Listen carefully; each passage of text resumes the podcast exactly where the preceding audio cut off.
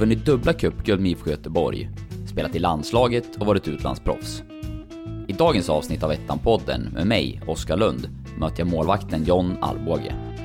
Vi pratar bland annat om när han tvingades bort från sin cypriotiska klubb, tiden i landslaget och hur han ser på IFK Göteborg idag. John Alvbåge, varmt välkommen till Ettan-podden. Ja, men stort tack, stort tack Oskar. Eh, kul att vara med. Ja, riktigt kul att du ställer upp, eh, givetvis en av de första gästerna som jag plitade ner på planeringslistan och eh, nu får vi till en intervju, det ska bli, bli riktigt kul. Och jag tänker mig att vi rivstartar och kör igång med den här faktarutan som eh, brukar ta podden framåt och där är första frågan ålder. Ja herregud, det är mycket att räkna här nu. Ålder. Nej men jag har ju hunnit bli 38 här, en anrik ålder. Ehm, så ehm, ja, jag ska vara 38 om jag inte räknat fel. Nej, hoppas att eh, det stämmer. Men hur, hur förhåller du till det då? Som eh, fotbollsspelare så... Ja, karriären var i alla fall inte för evigt, men eh, jag vet att du har snackat om att spela till åtminstone 40-strecket tidigare. Lever den ambitionen kvar?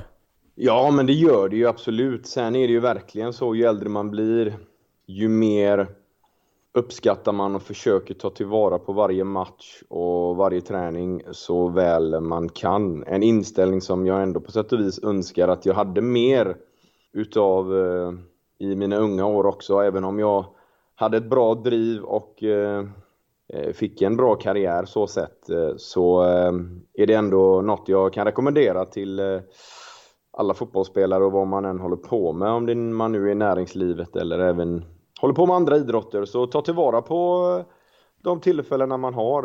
Eh, matcher och träningar och gör det bästa varje gång. Det är så jag försöker göra det nu i alla fall. Och, eh, ja, men så är det. Så det är väl lite den inställning man har som 38-åring.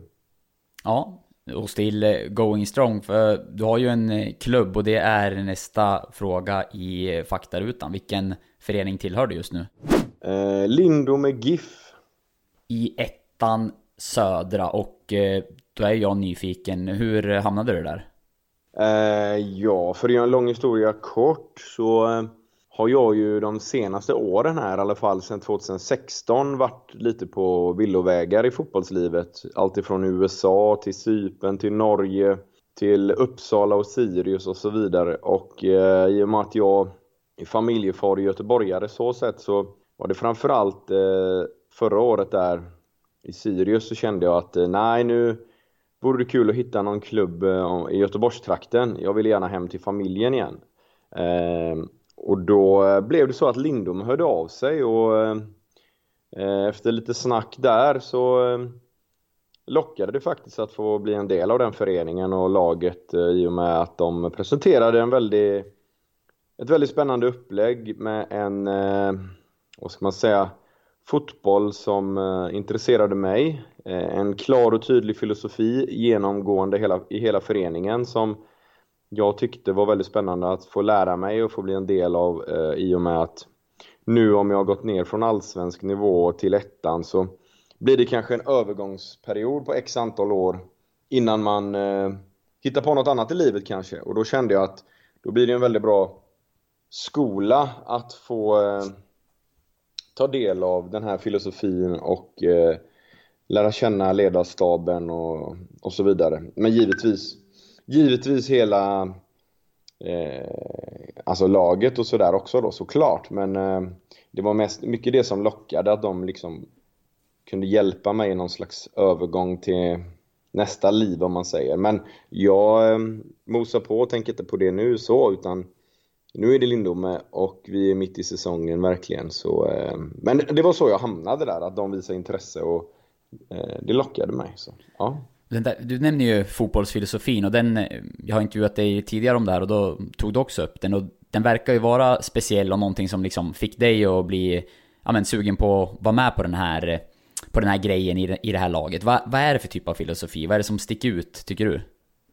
Eh, nej men det som sticker ut är ju att vi har en så, så tydlig filosofi som är implementerad i hela föreningen så sätt att eh, man skulle kunna kalla det för en extrem possession-fotboll.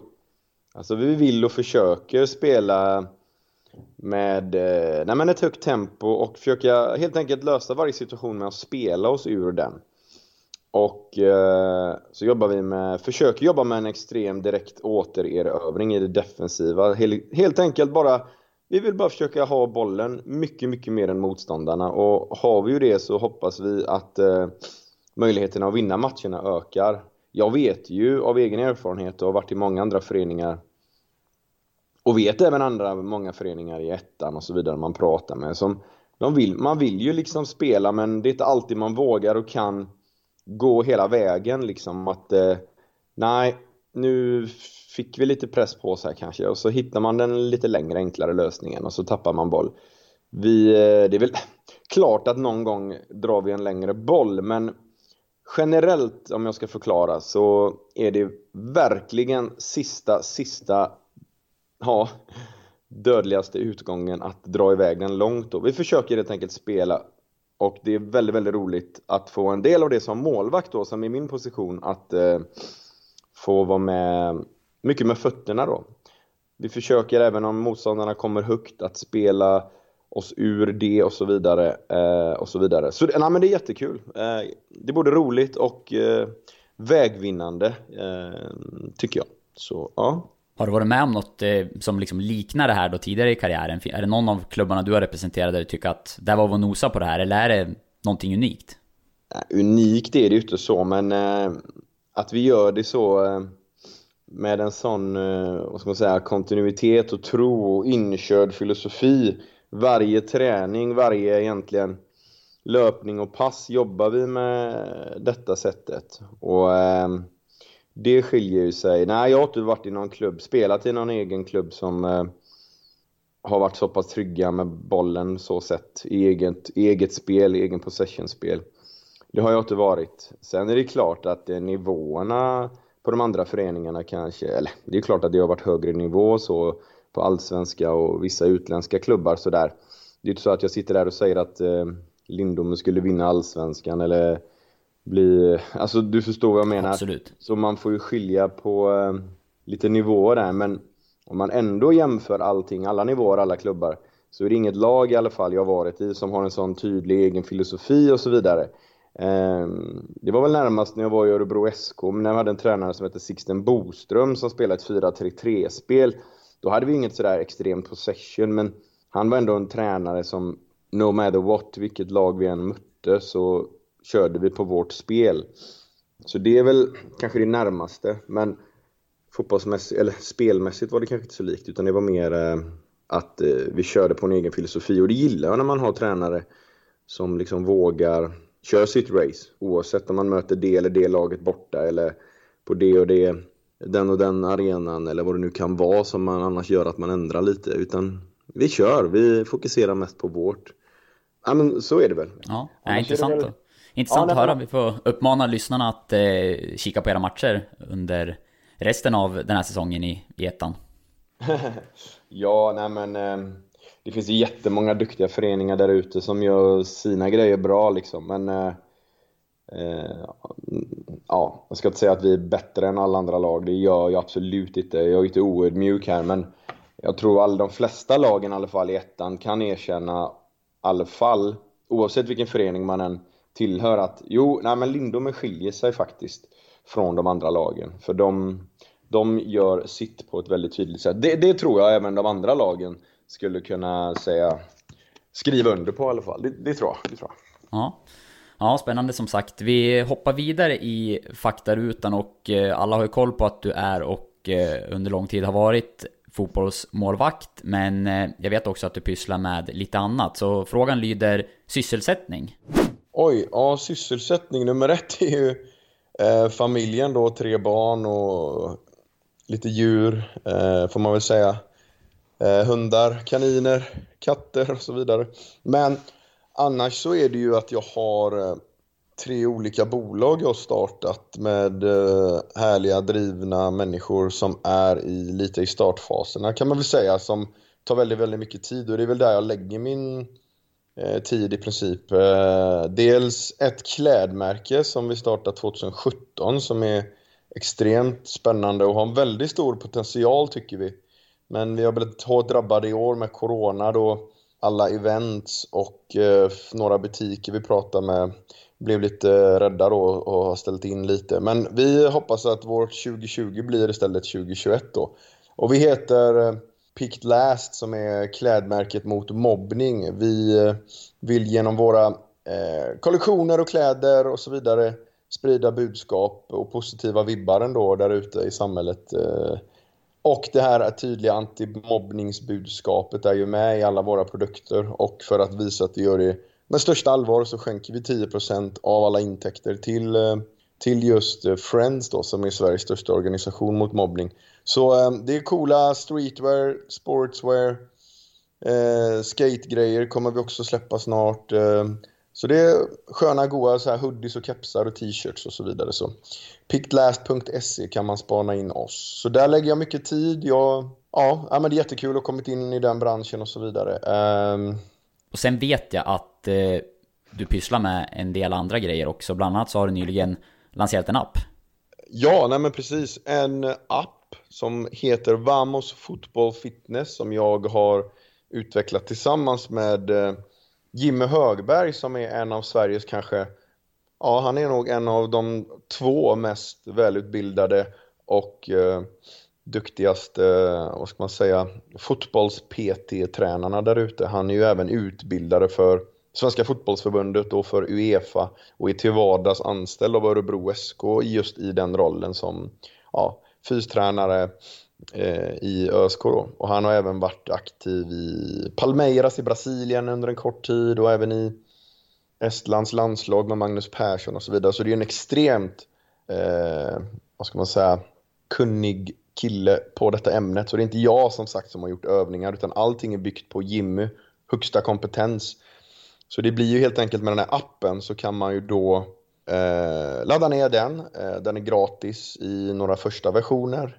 Eh, så kan man helt enkelt komma igång och gnugga sin egna fotbollsfysik. För det finns ju mängder av appar där ute där det är så egen träning och även men det är mest så här om man ser fotbollsbaserade sådana egen träning så är det ju dribbla mellan koner eh, och sådana grejer liksom, springa fram och tillbaka och så vidare. Vi fokuserar helt enkelt på fysiken, vi har ingen boll så med i appen utan det är alla övningar är framtagna för att gynna dig som fotbollsspelare och jag har ju sett genom åren att behovet finns i och med att många killar och tjejer kommer in efter träningen och ah, jag vill köra lite extra idag. Sätter sig och kanske kör lite bänkpress eller någonting. Eller tar fram telefon och börjar någon annan sån här app, träningsapp, vad det nu kan vara. Eh, för att få sixpack eller för att, vad vet jag, bara eh, nöta lite fysik. Och det är ju bra att man gör någonting men den här appen är ju varenda övning framtagen för att gynna dig i ditt fotbollsspel.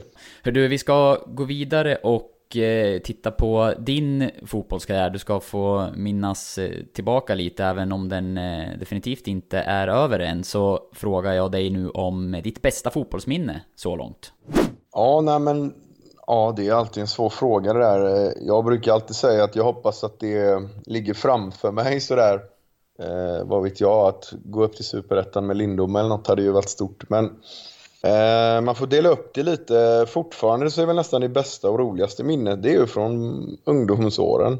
Vi vann eh, typ Lions Cup 1992 när vi var 10 år med Torslanda IK. Det är ju sånt där glädjeminne man har eh, kvar som man minns liksom. Det... Svårslaget?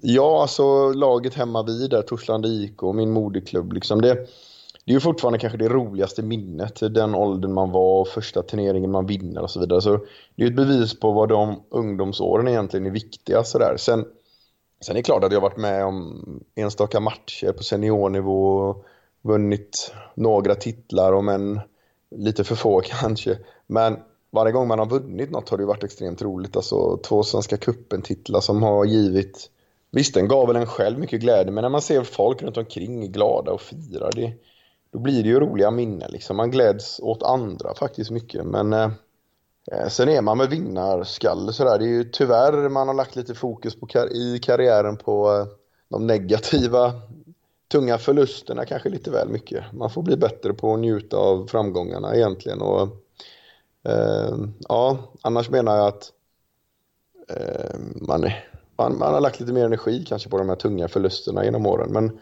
så behöver det inte vara. Man ska lägga och njuta av, som jag sa, njuta av varje seger man får. Um, så, um, ja. Så det var ett långt svar igen. Ja, men, men de, äh, ett par turneringssegrar, även om de var, en av dem var i väldigt tidigt stadie av eh, karriären då. Sen blev det väl dubbla cupguld, eller hur? Eh, som senior. Ja, exakt, exakt. Mm.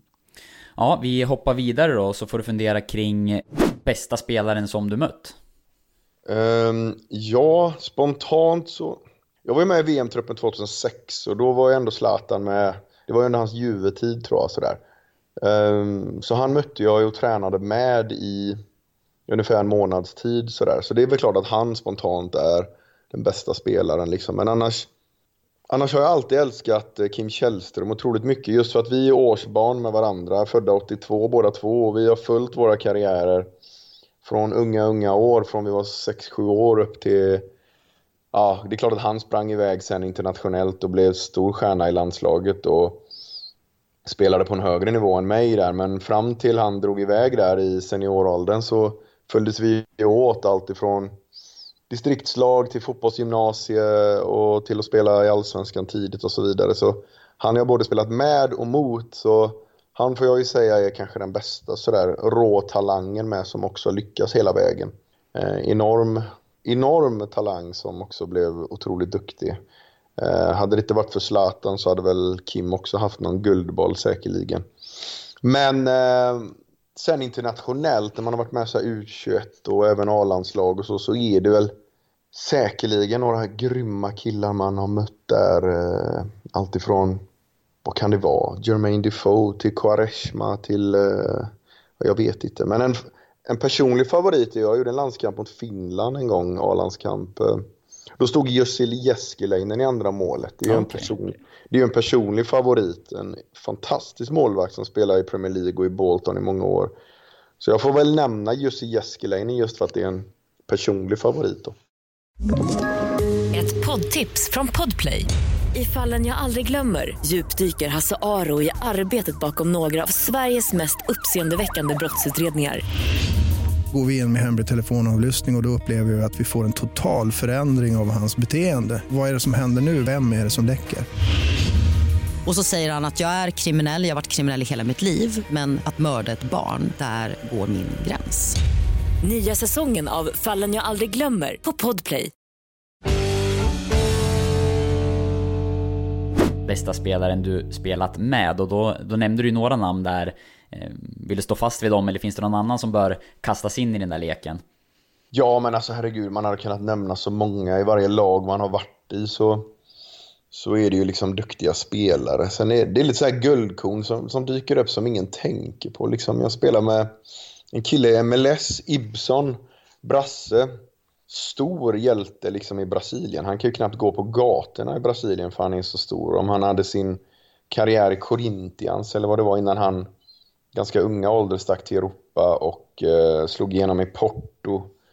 Eh, och gjorde flera bra säsonger i FC Porto innan han gick till Ryssland och håvade in pengar i, om det var i Spartak Moskva eller någonting. Och så, sen stack han över till USA då och fick sin karriär i MLS. Och så spelade vi ett halvår ihop i Minnesota United. Liksom, det är en sån här kille man...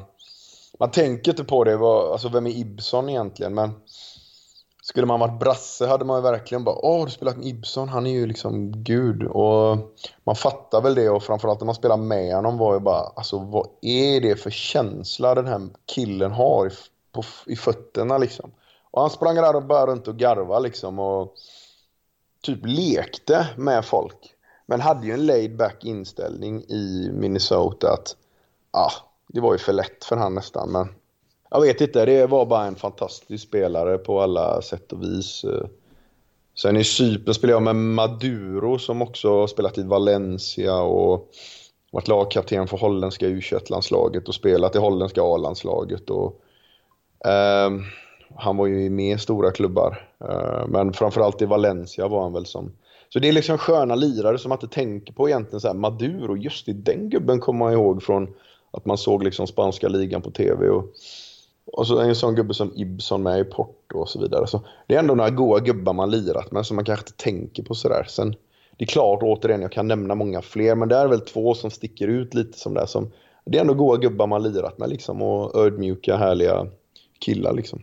Ja, kul med lite oväntade namn också även om de som du säger har haft eh, riktigt eh, fina karriärer. Och i landslaget förstår jag att det, det är många spelare och det, det nämnde du ju också. Så där. Hur, hur ser du själv tillbaka på din landslagskarriär?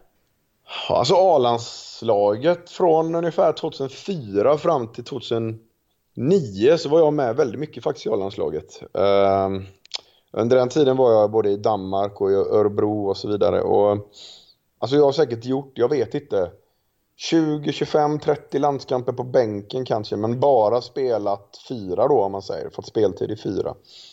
Och det är ju inte bara om man jämför med många andra såklart kanske, men, men när man är väl inne i det livet så tänker man ju bara att eh, det är liksom normalt eh, sådär, man åker på landskamper och spelar och var till och med i VM och EM i Portugal 24 var det väl, så var jag med, blev jag inkallad när eh, Hedman blev skadad var det väl. Så blev jag inkallad på midsommarafton och var med sista 48 timmarna innan vi förlorade på straffar då mot Holland och så vidare. Och U21-slutspel eh, har man varit med och varit en straffläggning från att kvalificera sig till OS i Aten och så vidare. Så Visst, jag har varit med om mycket just med landskamperna, men idag så här, när man blickar tillbaka så tänker man bara, vad fan, du har ändå... Det är ändå coola grejer jag varit på, tänker man idag liksom om man hade varit, få, varit med i landslaget idag liksom. Eller vad det innebär när man ser gubbarna och jag känner ju flera av killarna som är med där idag så tänker man ändå att det är ändå bra gubbar liksom och det är bra nivå. Men där har jag ju varit och spelat och tränat och presterat och ändå gjort skillnad tyckte jag ju själv på de träningarna och matcherna jag spelade. Jag tyckte jag ändå kunde bidra och höll den klassen liksom. Och då var man ju ändå i träningar med alla ifrån Albeck till Ljungberg till Alexandersson till Petter Hansson och Zlatan och Chippen och Mellberg och alla de här gubbarna liksom. Och man tyckte ändå att fan, jag kunde ju ta bollar och stänga igen vissa träningar och vinna poängspel och du vet, eh, ja men du vet, man, man höll den nivån liksom under en period och tyckte jag höll det väl längre sen också men då blir man lite passé och helt enkelt jag har väl lite fått det här stora breaket och kommit ut internationellt och verkligen gjort skillnad där då vilket som gjorde, det var väl det som gjorde att man inte fortsatte vara med i landslaget längre men det var ändå en period som jag sa där på, ja vad blir det, fem, sex år, fyra år någonting. Man ändå var med mycket då. Ja, det, det är ju lång tid, men om man stannar där vid när du blir blixtinkallad till ett mästerskap på midsommarafton, det blir man ju spontant ganska nyfiken på. Kom, kan du ta oss med till, eh, ta oss tillbaka till, eh, ja men det ögonblicket. Hur, hur gick det till när du blev inringd? Ja men EM 2004, jag var väl 22 bast och jag vet det väl för att det var midsommarafton och eh, jag och min tjej då, eller det är ju hon jag har som fru idag. Vi åkte ju och skulle köpa jordgubbar och så vidare. Man skulle ju på någon sån här midsommarfirande. Um, och då var det lite sådär, ja man får ju ta med sig lite sådär plock, man, man tar med sig det man skulle ha till festen liksom. Och så vi skulle man ju ha jordgubbar såklart. Och mitt i det här jordgubbshandlandet så får jag ett samtal från Lagerbäck då. Eh, som bara med sin lugna ton och dialekt mer Ja John, eh, nu, jag kan inte härma Lagerbäck Ja men gör ett försök ändå det. nu, nu, nu ska du till, eh, nu ska du till Portugal här, nu får du, nu får du packa väskan här va. så, så då var det ju bara, vad skämtar du? Vad är det som händer liksom sådär? Så bara, fasen. Så det var ju mer bara, fick säga till. Så de sa, det går ett plan nu typ om några timmar, hinner du med det liksom? Vi, tar du en taxi nu så ta, ta kvittot liksom så um, pröjsar vi ju det såklart. Så jag mer eller mindre på um, ruggigt snabbt uh, nästan lämnade tjejen där bara ”DÖ! ha en trevlig midsommar, ta ett jordgubbar, jag drar till Portugal här. Och hon fattar ingenting, bara, ba, ba, ba, vad fan är det som händer? Så um, jag hoppade in i en taxi och fick en nota på typ 3000 eller något och um, gav det kvittot glädjelig, glädjeligen till förbundet sen och uh, Fick en midsommar och några dagar i, om det var i Faro i Portugal hur som helst. Men, ja det var skoj ändå. Men, ja. uh, snabba ja, ryck. Var... Hur, hur är det att ansluta till en trupp i ett sånt läge då liksom? Det är ju ja, speciellt tänker jag med att eh, dyka upp där då. Det, det, var inte så många timmar heller som du sa, det var de sista dygnen som du var på plats. Exakt, Nej, men jag hann vara med någon träning där och man kommer in i middagen och bara “Hallå gubbar, tjena” och så hälsar man och så inget mer med det. Och så, klart det var lite nervöst sådär men um, det var ju kul. Men samtidigt hade vi slått ut Holland som alla minns kanske var väldigt nära. Det var ju någon straffmiss från Mellberg där och i matchen hade väl, om det var Ljungberg som hade något galet läge i förlängningen och så vidare. Så, så istället för 48 timmar så hade det istället blivit en vecka tror jag som jag hade fått vara med. Så eh, nu blev det bara 48 timmar tyvärr då eftersom Holland gick vidare. Men hade vi slagit dem så hade vi haft tror jag 4-5 dagar till nästa match. Och det vill säga då hade det ju blivit att man fått vara med en hel vecka där då. Men ja, nej, jag fick vara med sen två år senare i VM 2006 i Tyskland då. Så då var det ju nästan en månad vi var samlade. Så, ja, så det är ändå två trevliga minnen så sett. Ja, det förstår jag. Finns det någonting från eh, VM-turneringen som sticker ut? Eller vad dyker upp när du tänker tillbaka på den? Nej, men det var ju det där att jag var ju nära ändå att få spela i och med att Isaksson fick hjärnskakning och jag hade ju Alltså jag, utan att vara oödmjuk eller någonting, men gjort, jag tyckte jag gjorde fantastiska träningar under hela tiden, just under det VM-lägret då. Men de valde ju Rami Shaban eftersom att, ja, han hade ju haft lite mer internationell eh, erfarenhet på allra högsta nivå just när han hade varit i Arsenal och stått någon match i Champions League och så vidare. Så de, de safeade väl lite där förbundskaptenen att de tog Rami Shaban och han gjorde det också väldigt bra. Men eh, sett till träningarna och så vidare så kan jag nästan med gott samvete och utan låta allt för oödmjuk gjorde det ju mycket bättre liksom än vad han gjorde nu lät jag oödmjuk i alla fall, det var inte meningen, men eh, jag eh, kände som att fan jag gick på mål de där eh, träningarna liksom. Eh, men eh, de gick väl lite på dagsform utan på rutin och eh, så fick ju han spela då. Så man var ju lite ledsen eh, någon minut bara efter laguttagningen där till första matchen mot Trinidad Tobago innan man fick nypa sig i armen och bara vad fan skärp dig nu, du är ändå med i VM, du ska inte sitta här och lipa. Så men det var väl vinnarskallen i en lite. Man deppade några minuter, sen var det ju bara att köra på igen liksom. Men eh, Rami är ju en grym kille och Isaksson repade ju sig och eh, spelade sen resten av turneringen och så vidare. Men eh, det var väl det framförallt att man var nära att spela sen. Livet runt omkring var ändå kul. Vi var ju ett gäng lite yngre då. Med Elmander, Kalle Svensson, Fredrik Stenman och även Zlatan till viss del. Och, eh, ja, men vi var ju ett gött gäng liksom som satt och lirade tv-spel emellan och eh, hängde och eh, så nej men det var kul eh, på alla sätt och vis. Lägret på Gotland innan med allt vad vi gjorde där var kul och Ehm, ja, vad ska man säga? Det var, det var sköj och sen även de här allra största stjärnorna man kan väl säga var ju man imponerades av hur trevliga och ödmjuka de var. Inga divafasoner överhuvudtaget. Som Fredrik Ljungberg var ju en, och är så sett, en uh, grym kille liksom. Jag nej, det var... Nej, det var en riktigt härlig kille och riktigt ödmjuk. Jag menar, han var ju, pika ju liksom då i Arsenal och var ju super megastjärna, Men han kunde ju bara... Någon träning, efter någon träning i bussen från träningsplan minns jag kom Ljungberg och typ satte sig jämte en och bara började köta och bara Ja, ah, jag såg att du hade lite goda ringsignaler på din telefon. Det var innan man hade iPhones och grejer och hade så här typ Sony, eller Sony Ericsson-telefon och Nokia typ liksom. Så så satt man där någon gång och bytte så här ringsignaler. Liksom. Åh, har du Jönssonligans ring? Den vill jag ha liksom. Så där, förstår du? Ja, det är satt, magiskt.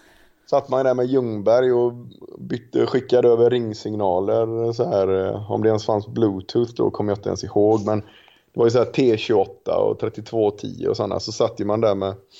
Ja, men han var som vilken gubbe som helst liksom. Som man gjorde med polarna. Så satt han där och bara... Eh, ja, oh, har du Mission impossible. Ja, men förstår du? Ja, det är härliga bilder att föreställa sig. Du och Ljungberg sitter och byter ringsignaler på spelarbussen på väg till någon ja. träning under VM 20, 2006. Lite anekdoter sådär. Ja, verkligen. Men du, det är ju det är svårt att undvika också eh, spelare som eh, ständigt är i ropet såklart. En av de största eh, vi har haft, kanske den största då till och med, eh, Zlatan, som du var med under. Och det är ju hans liksom tidiga eh, del i landslaget, de tidiga åren. Hur, hur var han där och då som en del av eh, det svenska landslaget?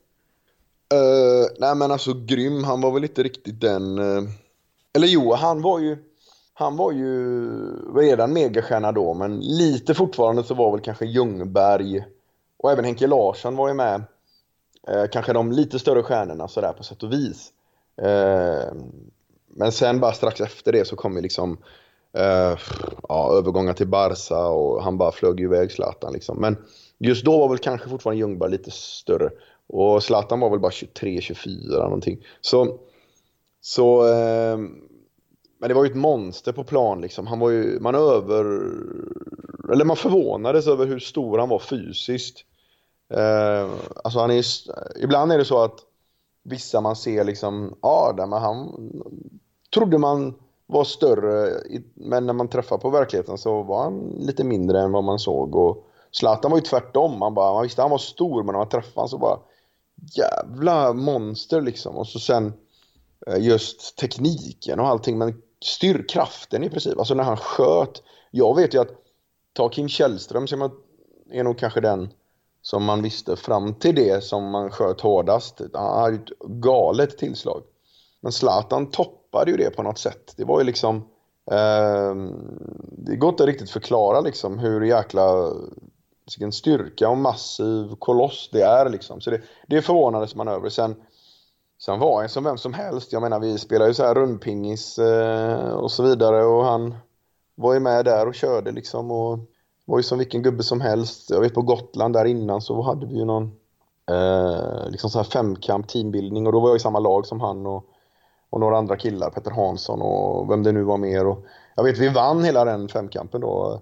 Eh, men eh, där var jag ju liksom så liksom street smart och intelligent han var också. Du vet när vi gjorde så här femkampen var ju mycket så här lite som ledare brukar gilla och lägga in så här lite eh, järngympa liksom. Eh, bygg en eh, så hög pyramid av de här grejerna på två minuter liksom och så vidare så skulle man tänka. Och, och han var ju liksom grym på de här grejerna och bara, men så här gör vi liksom. Och, um, ja, det är verkligen ingen dum kille det där va. Han har alla hästar hemma liksom. Um, ruggigt intelligent så sett på, på sådana bitar. Tyck, så det, det förvånades lite manöver kanske. Uh, nej men så, uh, ja, nej, det var ja, en, en imponerande människa är det ju. Det var ju alltid så. Han, han, var ju också på något sätt en aura omkring sig med liksom. När han kom in i rummet så liksom, det märktes lite sådär. Så, nej, en imponerande människa är det ju. Absolut, absolut.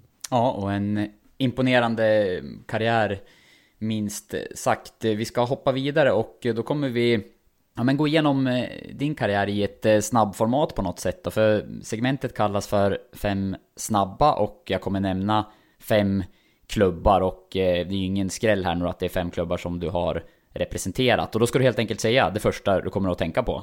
Ja, nu ska jag försöka vara snabb här nu då. Ja, men hyfsat i alla fall. Det första du tänker på om jag säger Västra Frölunda? Framgång, eller just att det var en fantastisk tid. Alltså man flög ju fram som Ja, utveckling blir väl det jag säger då. Utveckling. Utveckling. Örebro SK? Stolthet, hjärta, passion. Nej men just att eh, tre ord som etsat sig fast. Är lite de orden som eh, genomsyrar den föreningen. IFK Göteborg? Eh, en dröm så var det väl att få gå ifrån en pojkdröm uppväxt i Göteborg till att få spela där och få bli en stor del under en så lång tid som jag ändå var. Så det är väl det att det, vad ska man säga, fick uppnå en dröm så. Vi hoppar vidare och så säger jag Minnesota United. Där eh, får jag väl säga lite kaosartat så. Det är väl första ordet jag kommer på. Mm, kaosartat få bli ordet då helt enkelt. Vi har faktiskt en klubb eh, kvar så vi betar av den här på en gång. Och det är eh, ja, den senaste klubben som du hade innan Lindome. Det är eh, IK Sirius. Ja, nej men också, det får också bli lite kaosartat så sett. Men eh, där blev det ju verkligen inte som jag hade hoppats och trott och som... Eller som de hade lovat, så ska jag väl inte säga. För jag vet ju av min erfarenhet att eh, det kan alltid låta bra och så blir det något annat i alla fall. Men där var det ju, de lovade ju det ena och det tredje och eh, av olika anledningar så blev det inte som de lovade och som jag hade hoppats. Ja, en, eh, en klubb då som kanske inte har fått ut eh, alla procent eh, den senaste tiden. Det är ju din tidigare förening IFK Göteborg och där har det hänt, hänt grejer. Man har bytt tränare eller åtminstone Eh, ja, det såg jag förresten att du eh, var ute och twittrade lite om. Entledigat va? Eh, sin eh, tränare Poya Ashbagi. Va, vad säger du om det som hände i IFK Göteborg just nu? Du som har koll på klubben och, och varit där. Uh, jag har koll på klubben nu. Um, ja, men jag var ju under en väldigt lång tid en stor del av den föreningen känner jag just. Alltså när man kommer ifrån det då har man alltid ett öra ändå mot föreningen och hänger med i allt vad som händer. Så det är som du säger, visst jag vet ju vad som händer och lite, lite, lite kontakt har man väl med några människor sådär också, både runt och i föreningen. Men eh, vad ska man säga, sen, det är ju inte sen jag lämnade, det är inte det jag menar, men sen då, eh, sen då jag lämnade så det har hänt mycket och då så menar jag inte att det är på grund av att jag lämnar men det var en enorm kvalitet, vilket lag vi hade där. Och då kommer många säga, ja men det var ju då det började gå dåligt för att det kostade så mycket och alla storstjärnor vi hade och så vidare. Jaha, okej, okay, ja visst, men det var ju ändå sen eh, den processen när Gren kom in och det skulle satsas hit och dit också. Det, det var ju liksom ingen billig tid liksom. Så det var inte, man kan inte bara skylla på tiden då vi hade Håkan Mild och när jag var där och så vidare. Vi var ju ändå, när jag kom hade vi alltid varit, eller de hade ju haft problem att alltid hamna sjua. Första året jag kom, visst vi hamnade sjua då, men sen efter det, vi var ju topplag, vi blev återigen ett etablerat topplag Blåvitt då. Eh, och eh, var nära att vinna guld. Vi fick brons, brons, silver, vann kuppen två gånger. Så eh, sen efter det så var det ju ett ännu längre hopp ner. Så det, alltså då var de inte ens sjua nästan ett tag. Jag vet inte var de hamnade förra året. Men hur som helst så menar jag att eh, det är en lång process det där liksom. Och Blåvitt är en stor klubb med mycket folk runt omkring som har mycket åsikter. Och Eh, idag även ser man i ledningen, det är återigen ingen kritik, det är mer bara fakta sådär. Det är ju faktiskt ganska unga orutinerade människor i fotbollsbranschen som sitter och bestämmer lite sådär. Jag menar Poyas Bagi, superduktig tränare med ingen erfarenhet från hög nivå. Um, klubbledningen med, det är ju superduktiga förenings och företagsmänniskor men har ingen lång erfarenhet av eh, fotbollsbranschen på hög nivå. Så det är ju ingen skräll att det blir lite som det blir. Eh, tycker jag då. Jämför man då med typ Djurgården eller något med Bosse Andersson som Alltså det är ju, det är ju klasskillnader så sett och det, det märks ju också då i hur föreningar så, så jag menar, det, fotbollsbranschen är speciell och att ha erfarenhet ifrån den eh, det är ju liksom bra att ha liksom. Eh, finns, menar, finns det några speciella sådär beslut eller vägval eller ja, någonting åt det hållet som du känner att eh, där har IFK Göteborg gjort fel? Nej, alltså det är väl sitta och peka i efterhand sådär. Det, är ju, det kan ju vem som helst göra. Det är ju superlätt. Nej, det är ju viktigare vad man gör nu och blicka framåt. Och eh, jag menar, nej, jag vet inte. Det, ska jag ta upp sådana grejer med så det finns ju massa saker. Men så är det ju i livet. Det är klart man gör fel, men det viktiga är vad man gör framåt liksom. Och det är väl där klubben står nu, så det, jag vill och behöver liksom inte ta upp eh, saker som har blivit fel och peka sådär, vad gjorde de där och så vidare. Utan det, det är mer bara nu då, vad, vad, vad händer, vad gör ni och vilket vägskäl vill ni gå? Och det enda jag kan känna på de här få åren egentligen sedan jag lämnat, jag har blivit någon slags lite läskig om man ser till eh, läskig acceptans att inte vinna om man säger så som är väldigt olikt IFK Göteborg där DNA i föreningen är att vinna, slåss om titlar. Jag menar, när vi kom sjua något år och vi kom även sista året 2016 när vi kom fyra och var poäng från att bara komma trea igen och var liksom bara något poäng från att komma in i gruppspelet i Europa League. Då alltså, det var kaos. Fick ju för fan... Eh, man blev ju så extremt hatad och kraven var ju så extremt höga och Alltså det går inte att beskriva vilken jävla storm det var över att vi kom fyra. Nu känns det lite som att ja, så de Kommer de sjua är det väl bra, kommer de, alltså förstår du det ena? Mm. Det känner jag mer lite så här, hallå, vad är det som är detta Blåvitt liksom? Det, det känner jag lite är lite sådär läskigt kanske att, eh, och olikt att det börjar bli någon slags eh, kulturell eller typ DNA-strängsändring i föreningen, att det är liksom lite okej okay att inte vinna längre. Det känner jag är den stora skillnaden från förr. Men jag tror ju alla som är i föreningen, spelare och alla, klart att alla vill vinna och så vidare. Det är mer känslan runt omkring att Ja, men det är okej okay nu att ha några år och harva lite för att vi ska vinna om fem år typ. Liksom. Det gick ju inte att sälja in alls på den tiden man själv var där utan det var ju vinn för fan eller dra liksom. Det var det ju lite då. Eh, och det är ju plus och minus med det också. Höga krav och, eh, och så vidare och så vidare. Men eh, det är ju samtidigt också lite hör ju, hör ju till med att vara i en sån anrik förening att det, det är något speciellt liksom. Ja, det blir spännande att följa fortsättningen och när du och jag spelar in det här så är det inte helt klart heller hur det kommer bli på tränarsidan där eh, framöver. För egen del då, eh, man ser liksom längre än, eh, än fotbollskarriären, skulle du kunna se dig själv att vara aktiv i IFK Göteborg på något sätt i någon roll i, i framtiden efter att du har slutat spela? Ja, det skulle jag ju hemskt gärna vilja vara, men det är ju väldigt svårt också. Man vet ju de... Okej, okay, nu har ju det ju varit några spelare, före detta spelare som varit med. Så, nej, men jag är öppen för allting sådär. Jag, eh, vad det nu skulle kunna vara, alltifrån marknadssida till att bli målvaktstränare i A eller U-sektion eller någonting till att, vad vet jag, jobba med andra bitar, hjälpa till vid sidan av vad det skulle kunna vara. Ja, vi ska hoppa vidare och eh, det kommer en ny eh, faktafråga här. Då undrar jag, personen som betytt mest för dig i din fotbollskarriär? Nej, först och främst är det min fru Lisa och allting hon har hjälpt till och stöttat och hur hon är med, du vet, så här med barna och allting när man själv drar iväg på matcher och allting. Så det är ju nummer ett. Sen är min egna familj också. Man hade ju aldrig kommit ens någon vart om inte morsan och farsan ställt upp jämt och kört till alla jävla turneringar och matcher och ställt upp och grillat och samlat in pengar till föreningar och sålt eh, lotter lotter och grejer och allting som krävs i en föreningsliv och sen suttit och väntat när man har varit seg i duschen efter matcher och så vidare. Så utan dem hade man ju inte ens kommit någon vart liksom. Så det, det är en kombination av dem, dem då, som eh, min fru och mina föräldrar och sådär. Så det är väl det. De närmaste helt enkelt. Nu ska du få gräva lite grann i arkivet här och se om det dyker upp någon anekdot. Det, känns ju som att det, finns potential till det. Eh, för jag undrar, en märklig händelse som du varit med om under din fotbollskarriär. Och här är det naturligtvis helt fritt att eh, lägga fram flera stycken om du har några på lager. Oj, oj, oj, oj, oj. ja, ja, ja, ja. ja. Kanske finns för mycket att välja på.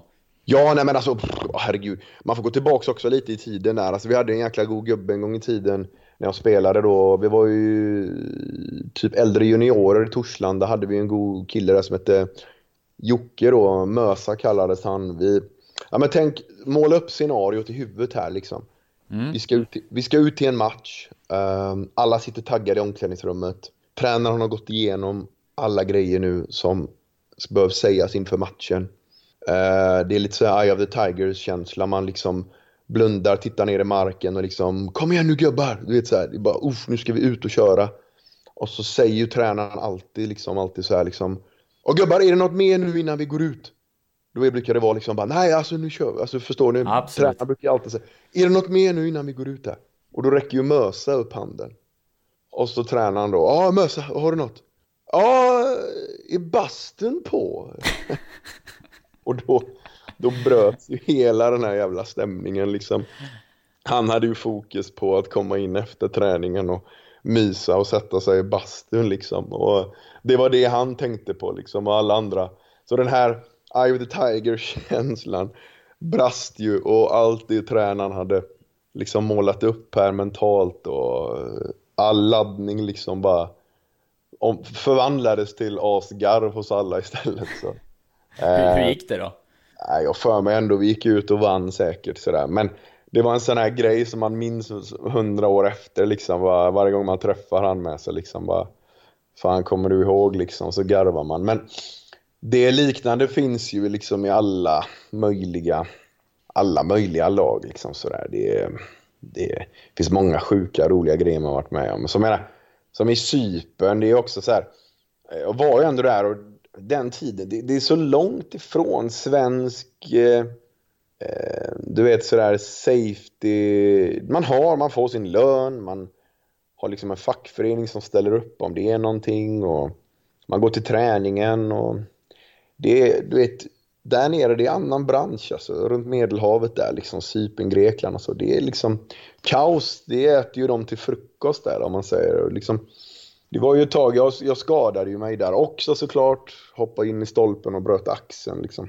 Bara det var ju sjukt. Uh, men jag minns det så väl, för varje transferfönster är ju revolution i de här klubbarna, mestadels i de flesta klubbar, att det byts ut uh, halva, minst halva truppen och det händer mycket på ledarstaben och allting. Men så, så när jag skulle komma tillbaks där i Cypern efter min skada och liksom, eh, ja vi skulle börja träningen dagen efter sådär, så får jag ett mail från den nya sportchefen. Jag aldrig ens träffat liksom bara You don't have to come to training, eh, goodbye, good luck in the future, we don't want you anymore. Typ bara va?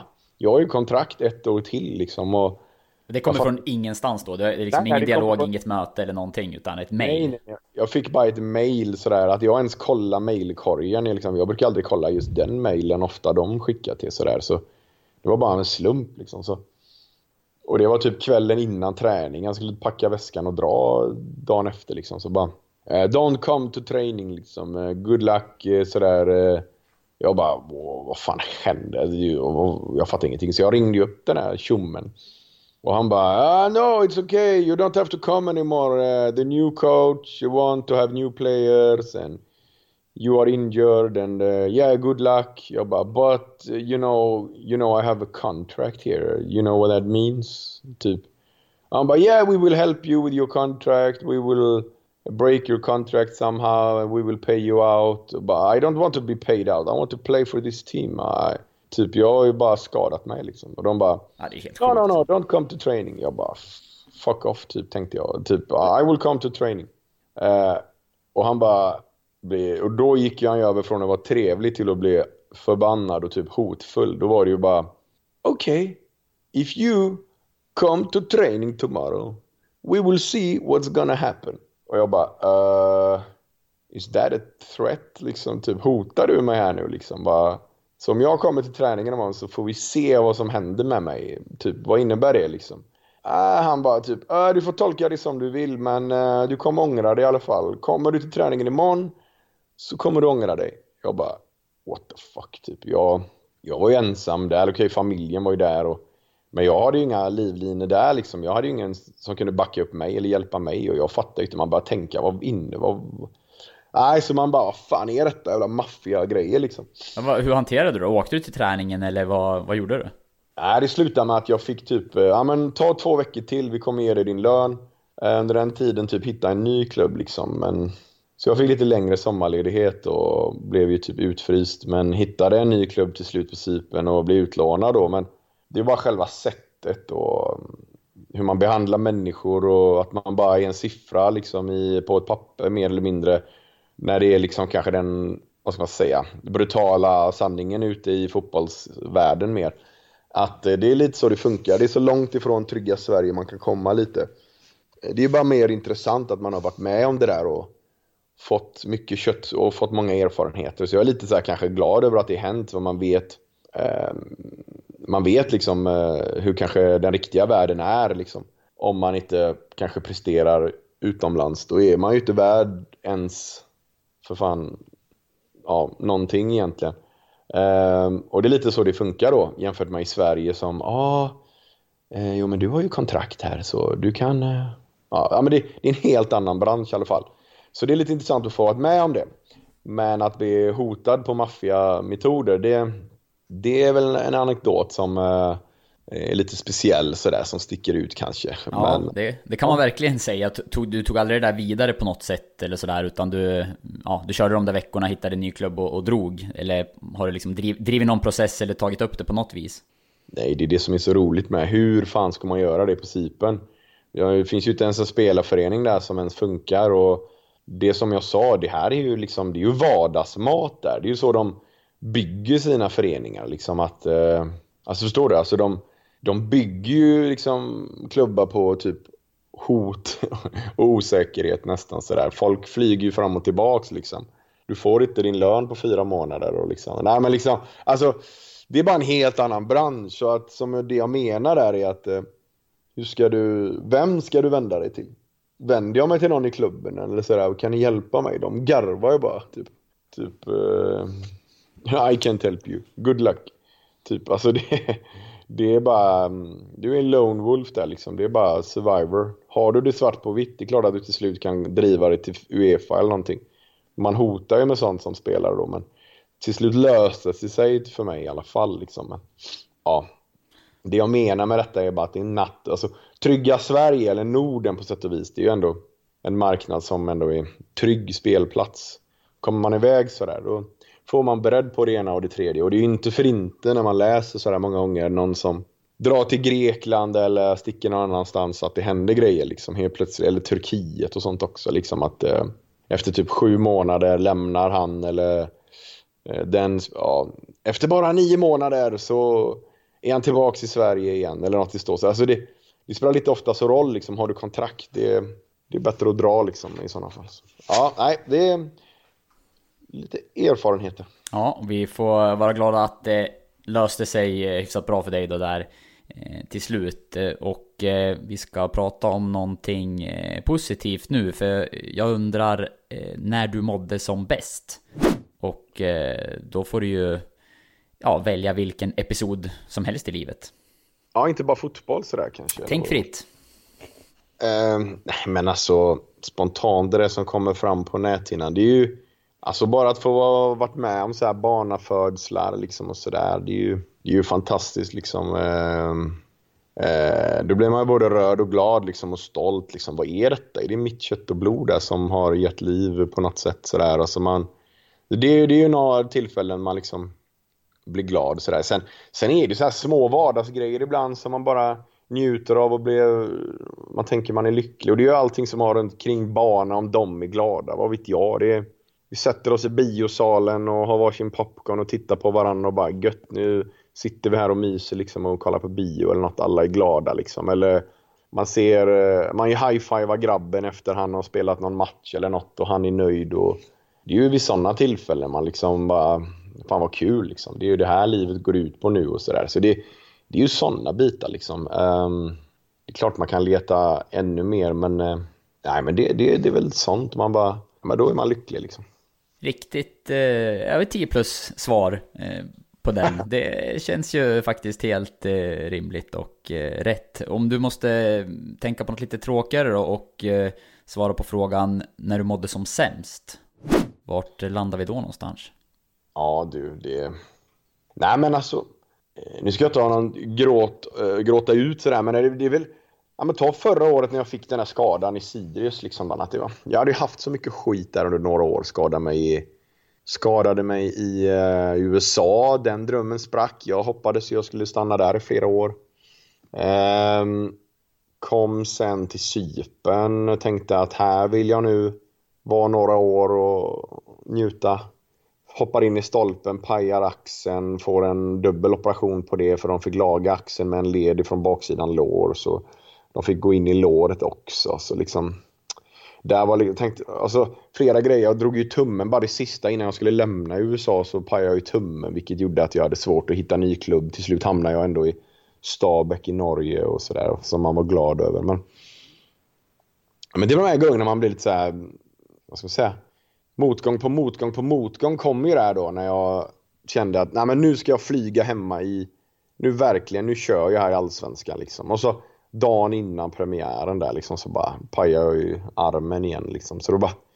Då var jag extremt nere och typ nästan grät som ett barn i 48 timmar innan. Så där, men man var, då var man inte tuff. Eh, då var man ledsen och tänkte att eh, fan ska det behöva vara så här? Vad kan jag bara få spela liksom sådär? Det var ju jävligt tungt liksom. Men sen Sen är det ju andra så här grejer. Det har ju varit lite nu senaste åren också här. Eh, eh lite mor och farföräldrar som går bort och sådär. Det är ju liksom lite roliga grejer som man ändå mår dåligt över och blir ledsen och får en att tänka liksom att ah, jag kunde gett lite mer tid så och jag skulle jag skulle åkt hem till farfar där och tänk om jag bara hade varit kvar eh, hos honom eh, den kvällen och suttit och snackat lite. Alltså, ja men du vet lite så här, lite så här grejer som man tänker om som man inte ska behöva göra egentligen. Det här jag menar med att, som jag sa i början av podden, att fan, lev i nuet, njut lite mer och är det sådär liksom, fan lägg lite extra tid på familjen eller farfar eller eh, eller ge hundra på nästa träning för vad fan du vet, man vet om man nu ska snacka ännu mer djupare att det kanske är nästa träning du, som är din sista liksom lite. Du vet ju inte, du vet ju faktiskt inte. Så ehm, det är väl lite de bitarna sådär som Eh, har tyngt ner en eh, den senaste kalenderåret. Sådär lite skador och bortgångar i familj och sådär. Men sen, eh, ja det är väl det. Är väl det. Mm, jag tror många kan känna igen sig i det du beskriver, de, de känslorna och det man får uppleva. Men som sagt, och det du är inne på, man får ta vara på nuet. Där knöt vi ihop det hela på ett bra sätt och det är faktiskt bara en fråga kvar i podden innan vi är klara och då handlar den visserligen inte om nuet men den handlar om att, om att blicka framåt i alla fall. För frågan lyder, där ser du dig själv om fem år? Oj, ja du. Det är en fråga jag tänker nog på dagligen i och med att jag är i livet nu vid ett vägskäl lite sådär att jag har jobbat med fotboll i typ 20 år nästan. Började elitnivå 2000, nu är det 2020 och jag är på semi professionell nivå här nu, ettan lite sådär. Alltså, man börjar hamna i någon sån här övergång till kanske nästa steg då i livet och där är jag just nu lite sådär bara, vad ska jag göra? Jag har ju många spännande projekt och även håller på att utveckla en målvaktstränardel tillsammans med en kille som heter Johan Wahlund som är extremt duktig just att vi skulle vilja utveckla målvaktstränardelen.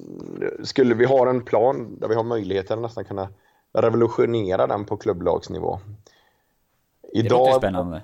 Ja, men idag är våra idéer lite för tidiga nästan, men om några år kanske vi hade kunnat implementera dem mer till föreningar. Vi har nämligen en konkret idé på att hur man skulle kunna släppa det oket på axlarna i föreningarna att som kanske nio av tio föreningar har där ute att ja, nej, våra målvakter får för lite fokus och för lite kärlek och för lite uppmärksamhet. Så är det ju faktiskt idag eh, i de flesta föreningar och där håller vi på att utveckla en grej som skulle kunna hjälpa, om man säger de flesta föreningar. Och, eh, eh, jag hoppas väl att i framtiden då, om säg fem år, att eh, den planen är välutvecklad och etablerad och att man kanske kan jobba med någon av de här egna grejerna. Att eh, mitt klädmärke, eller mitt, vårat klädmärke Picked Last flyger och har blivit etablerat. Appen finns ute och rullar på och eh, går bra. Och att den är fortfarande utvecklad i flera olika delar.